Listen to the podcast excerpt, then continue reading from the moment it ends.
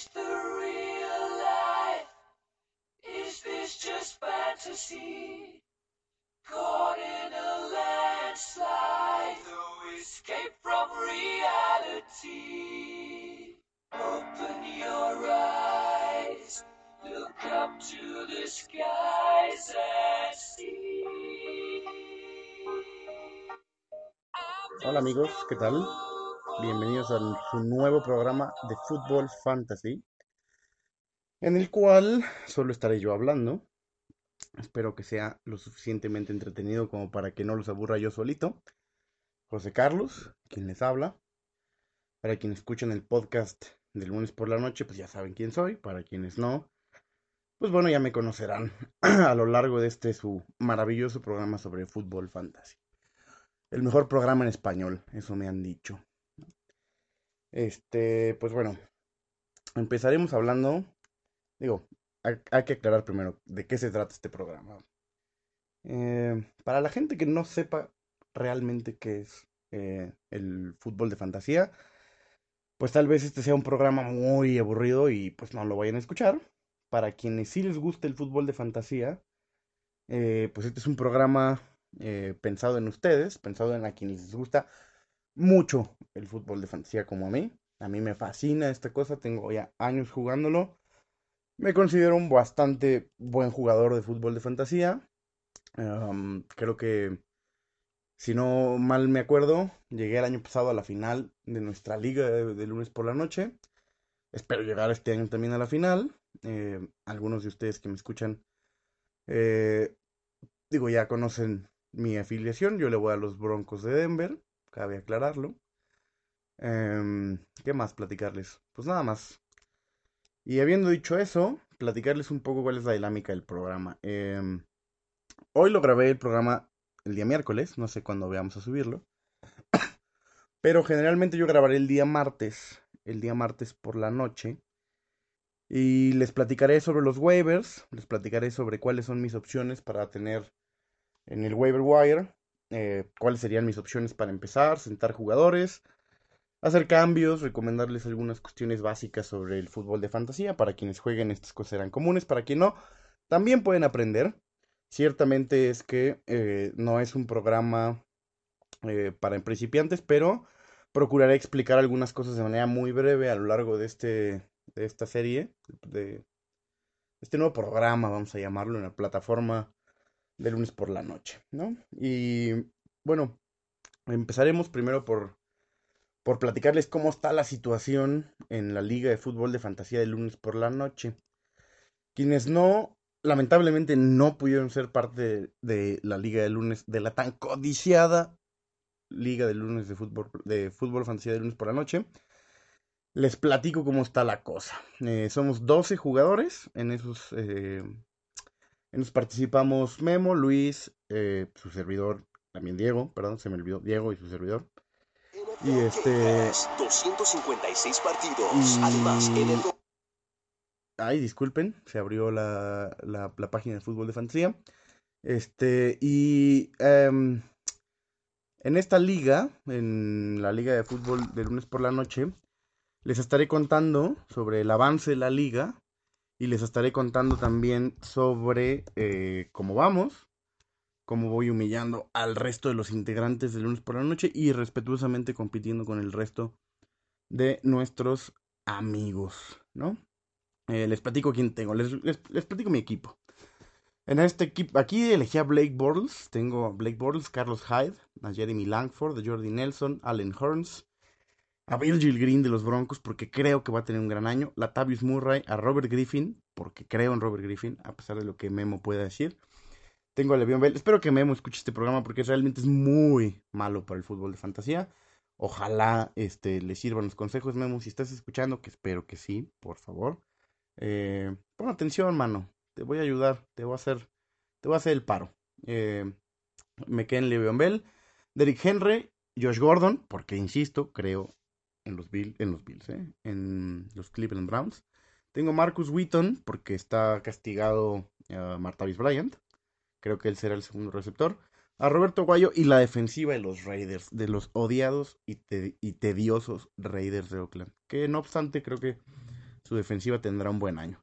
Eh, bueno, ¿qué, qué decirles este, este, esta semana que no ha habido acción? Pues Este programa será un poco diferente, ¿no? Mm, será diferente porque pues todas las demás semanas tendremos realmente eh, un resumen rápido de quiénes fueron los mejores, qué actuaciones son sobresalientes, a quién comprar, a quién no, a quién creerle, a quién no. Este, siempre hay alguien que se vuelve loco en la Liga de Fantasía y en la semana uno deja ir a un gran titular para eh, agarrar del waiver algún jugador que no va a volver a tener un buen partido.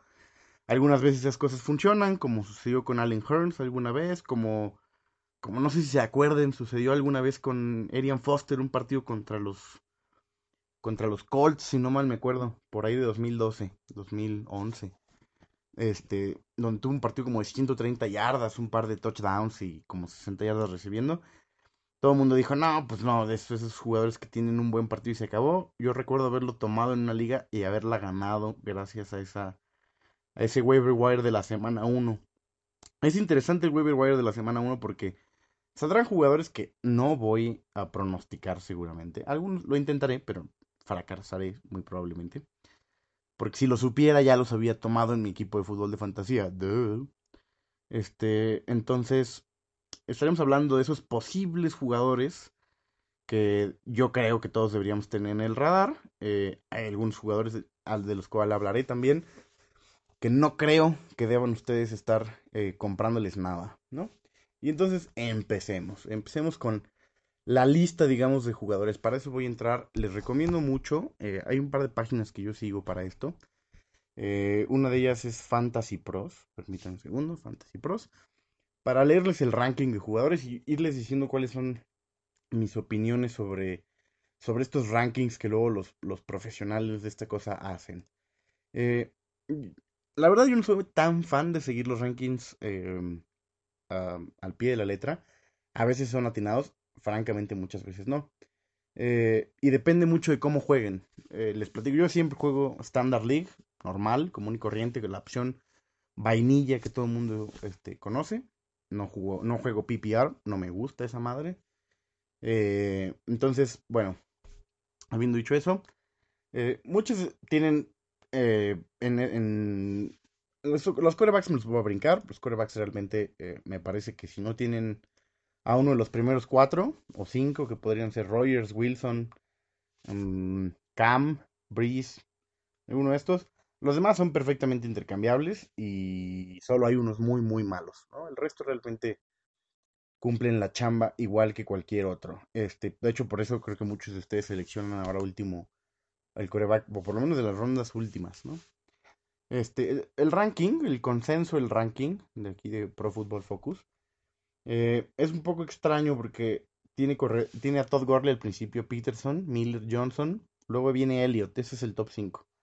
Se lo repito, ay, disculpen. Gurley, Peterson, Lamar Miller, David Johnson y Elliott. Bueno, a ver, aquí primero, ¿quién chingados es Lamar Miller y por qué está arriba, por ejemplo, de Ezequiel Elliott, ¿no? O sea, me parece que podríamos esperar lo mismo de Miller y de Elliott, y es más, de Elliott yo esperaría más que de Miller. Yo no sé por qué tienen a Miller en el tercer lugar, me parece una grosería. David Johnson es el cuarto. Por cierto, este, Memo y yo tenemos un, debate sobre quién será mejor, si David Johnson o Todd Gurley. Hasta ahora me dan la razón todos los expertos en el mundo de fútbol de fantasía porque es el número uno, digamos, eh, en el consenso, ¿no? Y hasta aquí, bueno, aquí la discusión es fácil, ¿no? Es discutir entre un, entre un Ferrari y un Porsche. Realmente hay muy poca diferencia, tal vez, entre lo que podíamos esperar de estos cinco. Después vienen cinco, donde ya empieza a ponerse un poco más rocosa la situación. Así de chafa es la posición de corredor en términos del fantasy este, en la liga. Después de eso viene Ingram, que yo no le compro nada a, Mar- a Mark Ingram. Me parece un jugador del montón. Eh, que yo, si ustedes vieron la pretemporada, Tim Hightower tuvo una gran actuación en, por momentos.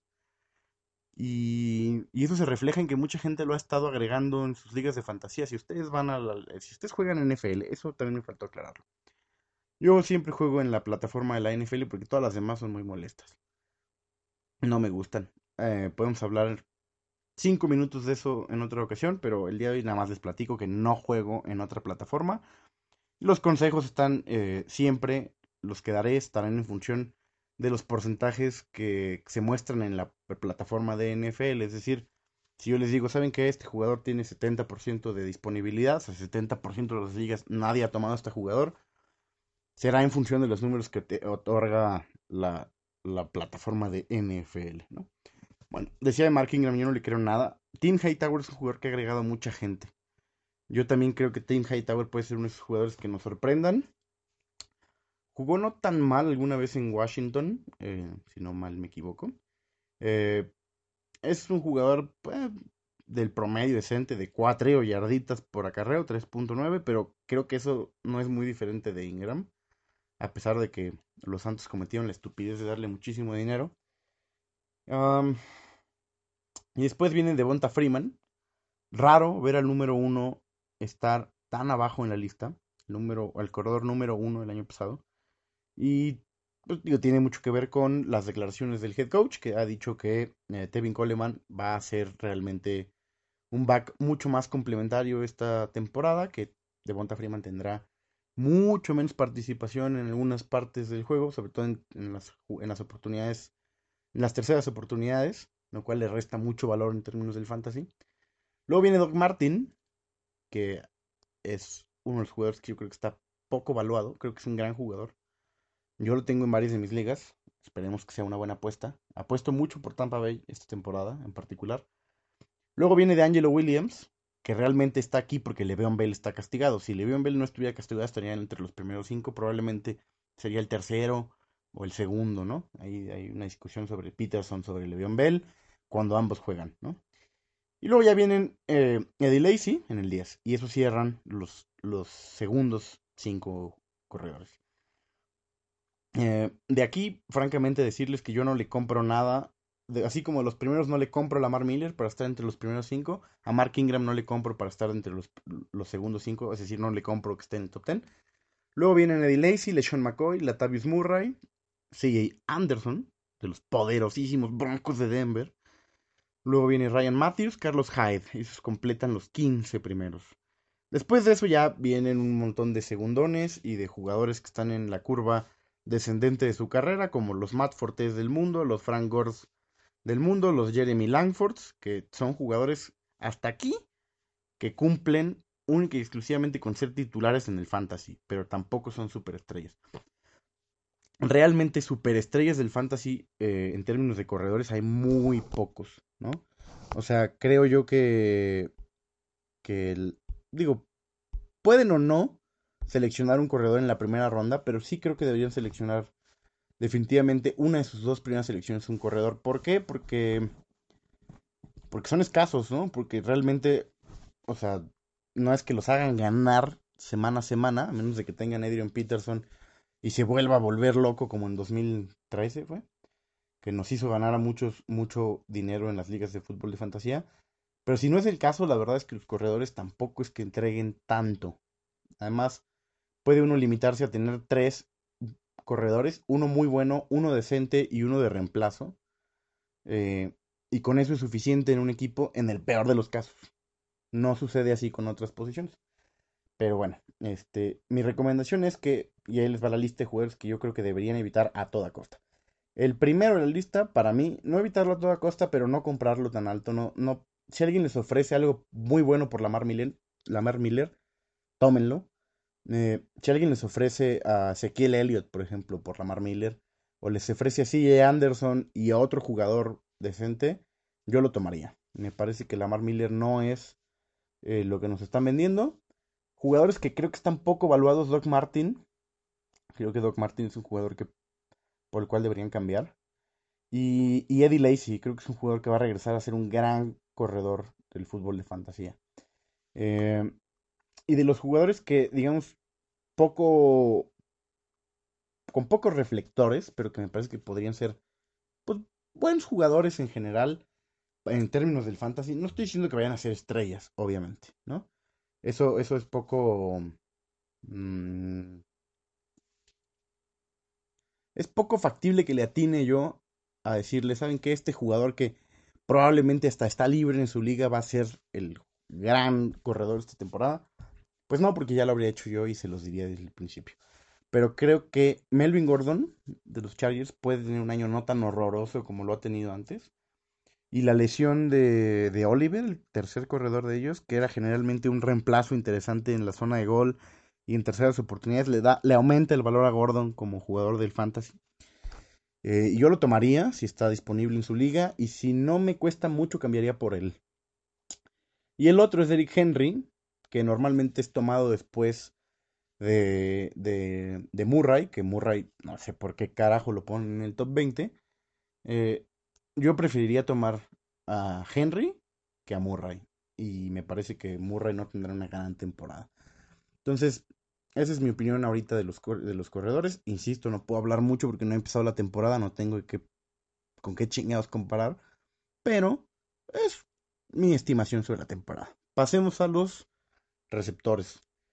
Eh, de los primeros tres no voy a hablar nada, o los primeros cuatro, perdón, no voy a hablar gran cosa porque realmente no hay nada que discutir. El orden en el que los pongan me viene diciendo lo mismo porque son grandes. Antonio Brown, Julio Jones, Odell Beckham y André Hopkins. Cualquiera de los cuatro es perfectamente reemplazable con cualquiera de los otros, porque los cuatro podrían ser el primer receptor. Creo que no hay comparación ahí. Esos cuatro están en otra categoría y si tienen uno de esos cuatro, o como, o como Luis, que tiene dos de ellos en una liga en la que juego también con él, pues ya chingaron, ¿no? O sea, siendo que está, están fuera del nivel eh, en términos de producción del fútbol fantasy de todos los demás. Luego vienen muy interesantes cuatro o cinco, que serían Robinson, Amari Cooper, Mike Evans, AJ Green y raspándola, Des Bryant. Porque Des Bryant no tiene a Tony Romo. A Tony, espalda de cristal Romo, ¿no? Mm, Aquí creo que lo interesante es discutir sobre el valor de Robinson y del que podría tener a Mari Cooper. Eh, sobre todo para el futuro. Si juegan en una liga de fútbol americano de dinastía, sería interesante quedarse con esos dos. Porque creo que Julio Jones puede tener algunos problemas, sobre todo después, porque el equipo puede ir para abajo. No le compro mucho a Atlanta las, su, su situación de coreback. Pero, pero la de, pero la de Allen Robinson y la de Mari Cooper sí, un poco más. Sobre todo la de Blake Bortles, específicamente hablando de Robinson, me parece una gran situación para el futuro y valdría la pena que, que lo conservaran. El mismo caso para Mike Evans. Creo que Mike Evans y, y James Winston pueden terminar siendo, salvando todas las proporciones, esa relación que existió algún día entre Harrison y, y Peyton Manning con toda la salvedad de que realmente esos dos fueron un espectáculo aparte, estos tienen el potencial de ser realmente una dupla interesante en el futuro. Y bueno, dejando eso de lado, ya después del, del 9, que es Des Bryant, vendrían Brandon Marshall, Sammy Watkins, Jordi Nelson, Alshon Jeffrey y ya en ese rubro, ¿no? Ah, raspándolo también ahí, lo podría agrupar Keenan Allen. Em, y de aquí me parece que el que está vendiendo humo es Sammy Watkins. Yo no le compro a Sammy Watkins. Corre dos pinches rutas y eso es todo. Ah, tiene un partido bueno y cuatro muy malos. Tiene un partido de 200 yardas y luego tiene tres semanas de 15 o, de puntos negativos como el año pasado que soltó un pinche balón y tuvo 10 yardas contra el no me acuerdo quién y me hizo perder un partido. Entonces yo a Sammy Watkins no lo vuelvo a comprar nunca en la vida. Mm. ¿Quién más? Jordi Nelson, interesante ver cómo regresa Jordi Nelson de su lesión. Alshon Jeffrey, a ver qué le puede sacar al mediocre de Jay Cutler. A Alshon Jeffrey en otro equipo. Alshon Jeffrey en los Patriotas sería un receptor top 5, sin pedo. Creo que creo que Jeffrey pierde mucho por jugar con Jay Cutler. Y Keenan Allen es interesante. Keenan Allen que juega en una ofensiva que hace muchos puntos de fantasy cuando va perdiendo por 30 puntos, como suele ir perdiendo. Em, y entonces se convierte en un jugador de fantasy muy relevante. Creo yo que si no se lesiona, puede terminar en el top 5 o top 10 fácil de, de puntos para un receptor. Si a mí me ofrecieran a Keenan Allen y alguien más, digamos Keenan Allen y T.Y. Hilton por por Brandon Marshall o por Des Bryant, se las compro. Otro jugador que creo que, que no hable mucho, que, que no está en una buena posición es AJ Green. Porque Cincinnati, bueno, dejo, lejos de que Cincinnati dejó ir a Mohamed Sanu, Mohamed Sanu no era nadie tampoco, ¿no? O sea, no es. mm, no es la situación que tenía Denver, por ejemplo, con Marius Thomas y, Emmanuel Sanders. No es la situación que tiene el mismo Jacksonville con los dos Allen, Allen Hurns y Allen Robinson. Este, es más bien una situación en la que repartían mucho el juego, ¿no? Este, y Eifert me chingó a mí toda la temporada. Yo tenía a AJ Green la temporada pasada, me chingó muchas veces porque los pases de anotación terminaron siendo para ese cabrón y no para AJ Green. Y creo que eso hace perder un poco de su valor a AJ Green. Si AJ Green siguiera siendo la única opción viable en la ofensiva aérea de Cincinnati, podría estar, no podría, estaría en el top 5. Pero, bajo esa circunstancia, me parece adecuado sacarlo del top 5. Luego vienen un montón de jugadores interesantes que creo que están poco valorados. Unos sobrevalorados, otros un tanto. Brandon Cooks, por ejemplo, de, lo- de los Santos, T.Y. Hilton, Randall Cobb, de Marius Thomas, Doug Baldwin, Jeremy Macklin, y hasta ahí. Ahí yo cerraría ese bracket de jugadores. Eh, ese bracket de jugadores son esos que podrían terminar estando en el top 10 o podrían realmente irse al Averno y terminar siendo un fiasco. Yo los tomaría con cuidado. Eh, si alguien me ofrece cambiar algo un poco más seguro, un buen corredor por un par de estos, algo por el estilo, también lo tomaría. Eh, creo que, sobre todo en el caso de, de Demarius Thomas y el de y el de Demonte Moncrief es, son las dos incógnitas que no sé qué esperar de ellos esta temporada. De Moncrief porque la ofensiva de los, de los Colts no sé qué va a traer. Eh, y un jugador ahí en esta lista que viene después es Golden Tate. Golden Tate, Eric Decker, Marvin Jones y Malcolm, Malcolm Floyd y Jarry Landry vienen en otro bracket que yo clasificaría. Y quiero decirles que todos estos jugadores me gustan bastante me gustan más que los cinco anteriores. No porque crea que sean mejores, sino porque creo que ofrecen mejor valor por menos. O sea, les costarían menos tenerlos en su liga de fantasía que los cinco anteriores. Y creo que les pueden sacar más. Tate va a tener una buena temporada porque es la única arma ofensiva que tiene eh, el tarado Stafford. Y a pesar de que tiene Marvin Jones, no le compro nada a Marvin Jones. Creo que Golden Tate está solito. Entonces yo compraría Golden Tate. Si lo pueden comprar barato, cómprenlo barato ahorita. Otro jugador por el cual compraría sería Deshaun Jackson. Sí le creo a Kirk Cousins, no tanto, pero sí le creo. Y creo que Deshaun Jackson tuvo pasajes muy interesantes la temporada pasada. Entonces, también es un jugador que valdría la pena revisar por ahí, ¿no? Decker me parece una opción segura. No es un gran jugador, es un jugador de 8, pero es un 8 constante. Y Malcolm Floyd, Michael Floyd, perdón, no Malcolm, Michael Floyd. Uh, Michael Floyd es un jugador que está esperando a que se retire la leyenda de, Fitz, de Fitzgerald. Obviamente no va a ser el receptor número uno, porque eso por puro peso le corresponde a Fitzgerald. Pero creo que podría tener un año estadísticamente interesante. Si es una liga de dinastía, también me lo quedaría por la cuestión del retiro inminente de Fitzgerald. Que tal vez sea esta temporada, tal vez sea dentro de tres. Habría que ir viendo, ¿no? Habría que ver, analizar caso por caso. Y eso es todo. Creo que hay receptores que no vale la pena analizar ahorita, sino hasta que empiece la temporada, ¿no? Interesantes entre ellos me parecen Tabón Austin. Yo no sé por qué le dieron 40 millones de dólares o los que le hayan dado. Es un jugador irrelevante hasta ahora. Creo que nunca ha pasado de 500 yardas en ninguna temporada recibiendo. Eso sí, corre rapidísimo, regresa bien las patadas, hace muchas cosas bien, pero no estoy muy seguro realmente que sea una buena opción. En términos del fantasy, tampoco. no, olvídenlo. Pero ya veremos en la temporada. También la situación de coreback en, en Los Ángeles es medio triste.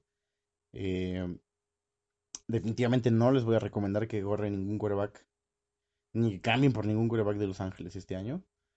Um, creo yo que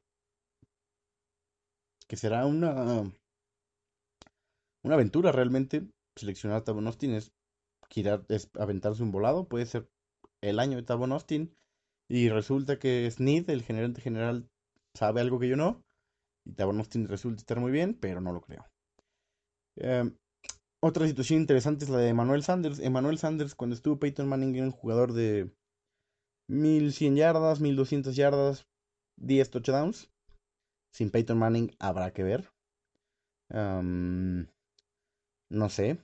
Pese a que es de mis amados Broncos de Denver, también sería cauteloso con comprar muy alto ahora a Emmanuel Sanders, a pesar de que los números han sido buenos en, su, en sus últimas temporadas. Eh, un jugador el que definitivamente no compraría en lo absoluto, así, nada, nadita, nada, es de Jordan Matthews. Eh, Jordan Matthews probablemente es el peor receptor 1 eh, de esa conferencia. Bueno, tal vez no. Tal vez, tal vez Tabón Austin es peor aún. Pero, pero ah, me parece muy mal jugador. No me parece una gran estrella en lo absoluto. Um, y luego vienen jugadores interesantes también. Insisto, jugadores que creo que yo compraría más baratos que me parece que podrían reemplazar a algunos de los que están arriba. Uh, el caso particular, por ejemplo, de, de Stephon Diggs me interesaba mucho antes de empezar la temporada, pero con la lesión de Bridgewater, que tampoco es que sea un gran quarterback, eh, y la incertidumbre que trae ahí, yo esperaría a ver qué sucede. Va a jugar el, el viejito de Sean Hill el primer partido. Y después vendrá eh, Sam Bradford, al parecer. Eh, si no tienen a ningún receptor, tomen Stephon Diggs, probablemente esté libre en sus ligas. Um, y podrían tener ahí un buen. Una, fue, un jugador importante al final de temporada pasada. Un jugador que, que quiero hablarles mucho, dos jugadores en realidad. Yo los tomé en todos los drafts que pude. Uno es Marcus Wheaton. Uh, es una apuesta en realidad. El otro receptor no recuerdo el nombre. Pero son dos receptores. Y están peleando por ser el segundo de Antonio Brown. Que Antonio Brown evidentemente está en otra galaxia. Juega a otra cosa. Uh, pero ese, ese espacio que deja es el espacio que tenía Martavis Bryant. Y el jugador que creo que embona más con la posición que Martavis Bryant jugaba era, es precisamente Marcus Wheaton. Entonces Marcus Wheaton es un jugador que probablemente incluso esté libre en sus ligas. Si no lo está, si juegan conmigo, probablemente no lo esté. Seguramente no lo está si juegan conmigo. Eh, pero si no estoy en sus ligas, eh, que espero sea el caso, sean muchos. Eh, porque tengo como 20, así que no sé. Eh, que en, en, la liga en la que no esté, tomen a Marcus Wheaton. Es una gran opción para tomarlo el waiver wire ahorita, antes de que explote, y les diga, se los dije.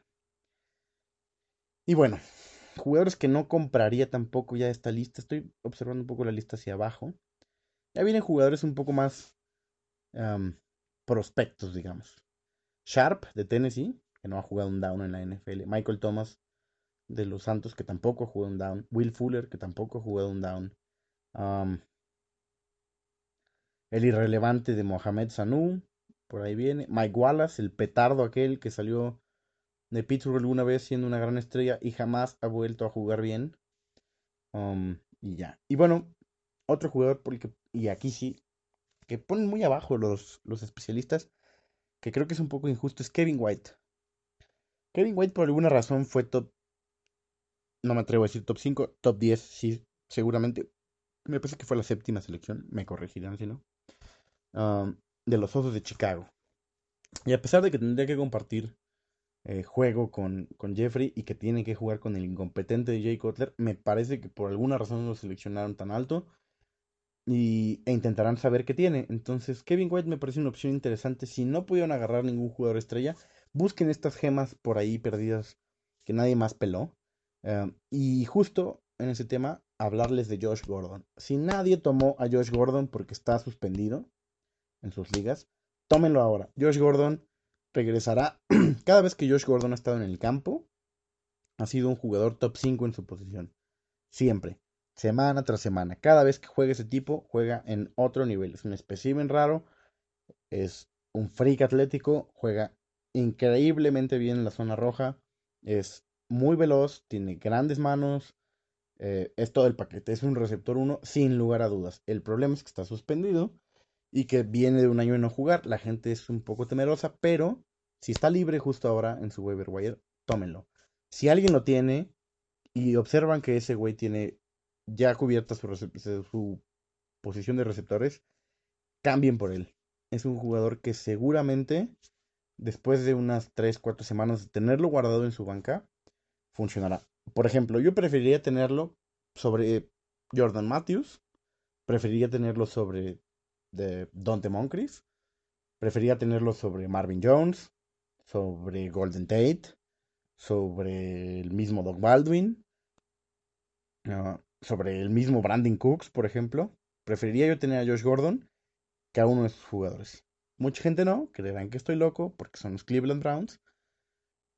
Pero hay que recordar que muchos receptores están haciendo grandes cosas sin tener siquiera un quarterback decente. Tal es el caso de, de Andre Hopkins, que realmente jugó con un montón de donadies y tuvo una grandísima temporada. Disculpen, tengo que tomar agua porque hacer un programa solo es más complicado. No me había fijado yo en eso. Em, realmente requiere de cierta concentración para, para seguir el hilo conductor, recordar qué voy a decirles y tomar agua al mismo tiempo. Así que disculpen las interrupciones por el agua. Um, DeAndre Hopkins, les decía, es un jugador que me parece realmente muy interesante, que hizo mucho con quarterbacks muy mediocres. Habrá que ver qué hace um, Brent. ¿Cómo se llama? Brock. Brock Osweiler. Es la ardidez, amigos, perdón. Eh, a ver qué hace Brock Osweiler con DeAndre Hopkins. Mi bronco interior abrumador le gustaría ver fracasar a Brock Osweiler. Pero no me gustaría que arrastrara a DeAndre Hopkins en su camino hacia el Averno. Este, porque lo tengo en varias ligas de fantasía, así que esperemos que no le vaya tan mal a Brock Osweiler. Mientras pierda con los Broncos y jamás gane un supertazón, todo bien. Después viene la posición más extraña de la liga, las alas cerradas. El año pasado, no sé si supieron ustedes esto, pero las alas cerradas um, tuvieron el año estadísticamente más importante para las alas cerradas en la historia de la NFL. Es decir, la mayor cantidad de alas cerradas, perdón, la mayor cantidad de recepciones, yardas y touchdowns uh, en la historia de la NFL en la posición de ala cerrada.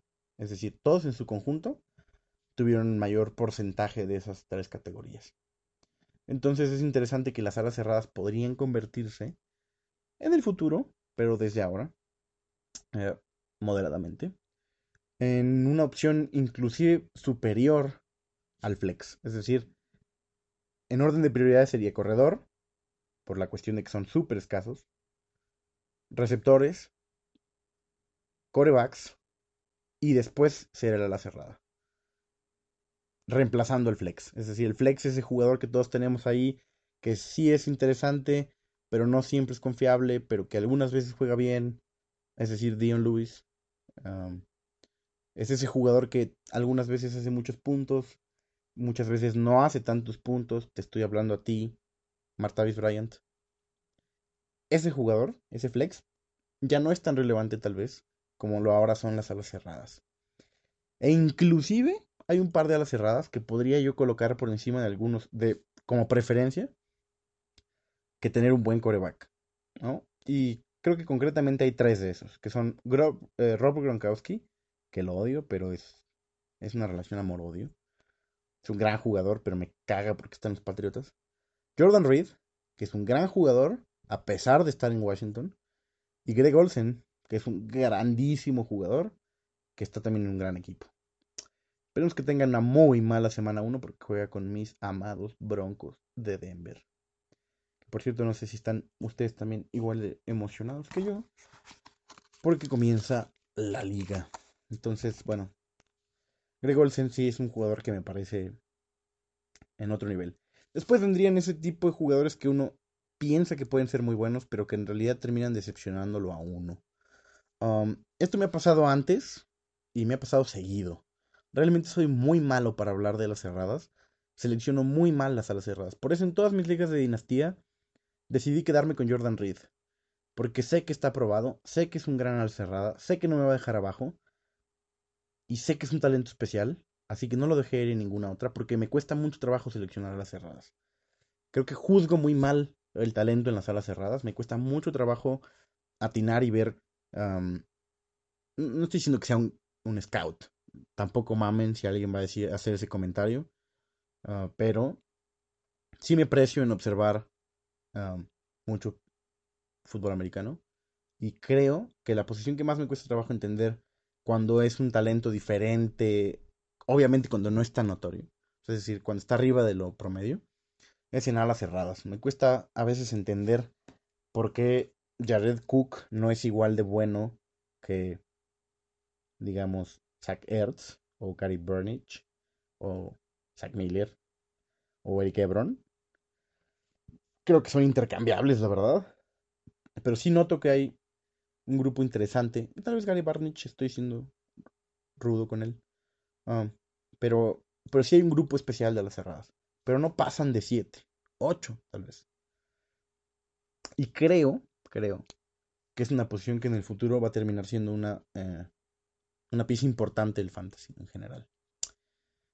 Pues, así que bueno. Ah, solo me queda hablar de corebacks.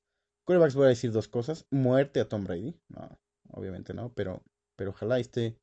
¿Saben qué? Me da mucho gusto que esté castigado. Quería sacarlo en algún lado. Qué bueno que esté castigado y qué bueno, qué bueno que, que no juegue cuatro semanas. Se siente muy bien. Muy bien como alguien que tiene tal desprecio por los Patriotas, deportivamente hablando. No por los seguidores de los Patriotas, sino por los Patriotas. Se siente bien que no juegue. Sin embargo, lo tomaría en mi fantasy, sin lugar a duda, porque si me va a hacer ganar, me importa un bledo en qué equipo juegue. Entonces, habiendo dicho eso, no dejen que la gente les venda barato, digo, sí, barato a Tom Brady. Cómprenlo ahora, si lo pueden tomar. Cámbienlo por algún receptor 3 de algún equipo pedorro, como Mike Wallace y alguna y algún otro jugador. Ah, si tienen a los Blake Bortles del mundo, a los Kirk Cousins del mundo, cámbienlos ahora junto con otro jugador pedestre por Tom Brady. No sean idiotas, no hagan lo que yo hice el año pasado. No apuesten por un solo coreback. Yo el año pasado aposté por Andrew Locke y me chingó en todas mis ligas de fantasía. Me chingó en todas. No lo hagan. Y creo que de la posición de coreback hay muy pocos realmente muy buenos corebacks de fantasía. Um, Aaron Rodgers, Russell Wilson, Andrew Locke, Drew Brees, Ben Roethlisberger y Cam Newton. De ahí en fuera todo lo demás es basura. Basura intercambiable por la otra basura que tienen. Um, tres buenos corebacks que podrían tener. Uh, James Winston puede ser una gran opción. Marcus Mariota puede ser una gran opción. Y aunque crea Memo que estoy loco, Robert Griffin tercero. Robert Griffin tercero puede ser una gran opción. Um, no, Memo, no estoy loco. Robert Griffin tercero puede ser una gran opción. Um, ah, por ahí, ¿quién me falta? Ah, me faltó Philip Rivers. Perdón, Philip Rivers. Eh, a veces lo mezclo con la irrelevancia del equipo en la vida real, pero en el fantasy es realmente un buen coreback. Fuera de esos ocho, realmente no hay mucho. Um, pasemos entonces a las defensivas. Solo hay tres defensivas que vale la pena tener. Houston, Seattle, Denver. Bueno, cuatro. Carolina. Que son los que hacen puntos. Hay defensivas que son buenas en la vida real. Hay cardinales, se me está olvidando. Disculpen, disculpen. De ahí en fuera, todas las demás defensivas tienen sus momentos. Hay unas mejores que otras, obviamente, como Cincinnati y Minnesota, como Los Ángeles Rams. Uh, pero el resto son también intercambiables. Esto pasa cuando los diferenciales entre la número uno de las defensas y el resto de las defensas no es tan alto, entonces eh, los porcentajes que pueden ganar en términos de puntos uh, no son tan altas, tampoco se vuelvan locos. Si no son los Broncos, si no es Carolina, si no es Arizona, si no son los Seahawks o si no es Houston, no hagan estupidez, no cambien por una defensiva. Um, si alguien quiere hacer la estupidez de cambiar con ustedes por una de esas defensivas, háganlo, véanle la cara, se lo merece. Um, y ya, eso es todo. De ahí, tal vez los Jets. Los Jets, los Jets y los Raiders son mis candidatos a terminar junto con estas en el tope de la liga. Pero en realidad, como les digo, tampoco es que sea tan relevante a menos de que tengan una de estas, ¿no? Que estas aquí sí equivalen, digamos, a un, a un buen receptor 2, a un buen ala cerrada tal vez, de los de arriba, no los top, pero de los de arriba. Sí equivale tener un corredor 2, tener una de estas defensivas que les hablo. Y ya. Y pateadores, eh, solo hay dos pateadores. Uh, Goskowski de los Patriotas y Hauchka de Seattle. Todos los demás son basura. Pueden tomarlos en cualquier momento. Pueden dejar libre al que tienen. Pueden jugar sin un pateador y no va a pasar nada. De hecho, yo cuando quiero burlarme de alguien juego sin un pateador. Porque creo que los pateadores no sirven en el fantasy. Si yo estuviera en el consejo de la, del mundo del fútbol de fantasía, si hubiera un consejo en fútbol de fantasía, yo optaría por eliminar los pateadores. Me parecen absolutamente irrelevantes. Hay semanas en las que te pueden dar 5 puntos, hay semanas en las que te pueden dar 10. La diferencia son 5 puntos. Es irrelevante. Lo menos que te dan son 2 o 3 puntos. La variación entre el mejor pateador entre una semana y el peor pateador esa semana pueden ser 4 puntos o 5 puntos. Es absolutamente irrelevante. La diferencia entre el mejor coreback, Cam, Cam o Cam, pueden ser 40 puntos. No olvídenlo, estoy exagerando. Pueden ser 25 puntos. La diferencia entre el mejor corredor y el peor corredor pueden ser todos los puntos que haga el primer corredor, porque el peor corredor no hace puntos. Los pateadores siempre hacen puntos. Siempre son 5 puntos gratis o 4 puntos gratis. Um, tómenlos. No sean idiotas como yo y no jueguen sin un pateador, pero a lo que me refiero es que pueden tomar el que sea, no importa. Y. Y eso es todo. Eso es todo, creo. Un programa breve. 40 minutos, Dios mío. Bueno, espero, espero haberles aportado algo a sus ligas de fútbol de fantasía.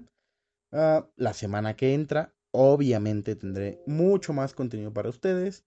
Porque de hecho ya habrá empezado el maldito fútbol. Por favor. Y como este es mi programa, y yo hago lo que chingados quieren en este programa, eh, los dejo. Como no me dejaron hacerlo el lunes por la noche, en el podcast que grabamos, los dejo con Mecano. Un año más.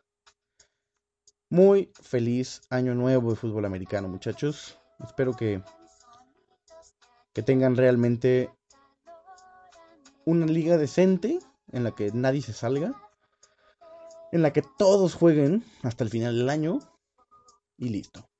Ese es mi deseo de año, de año nuevo de fútbol para ustedes. Chao.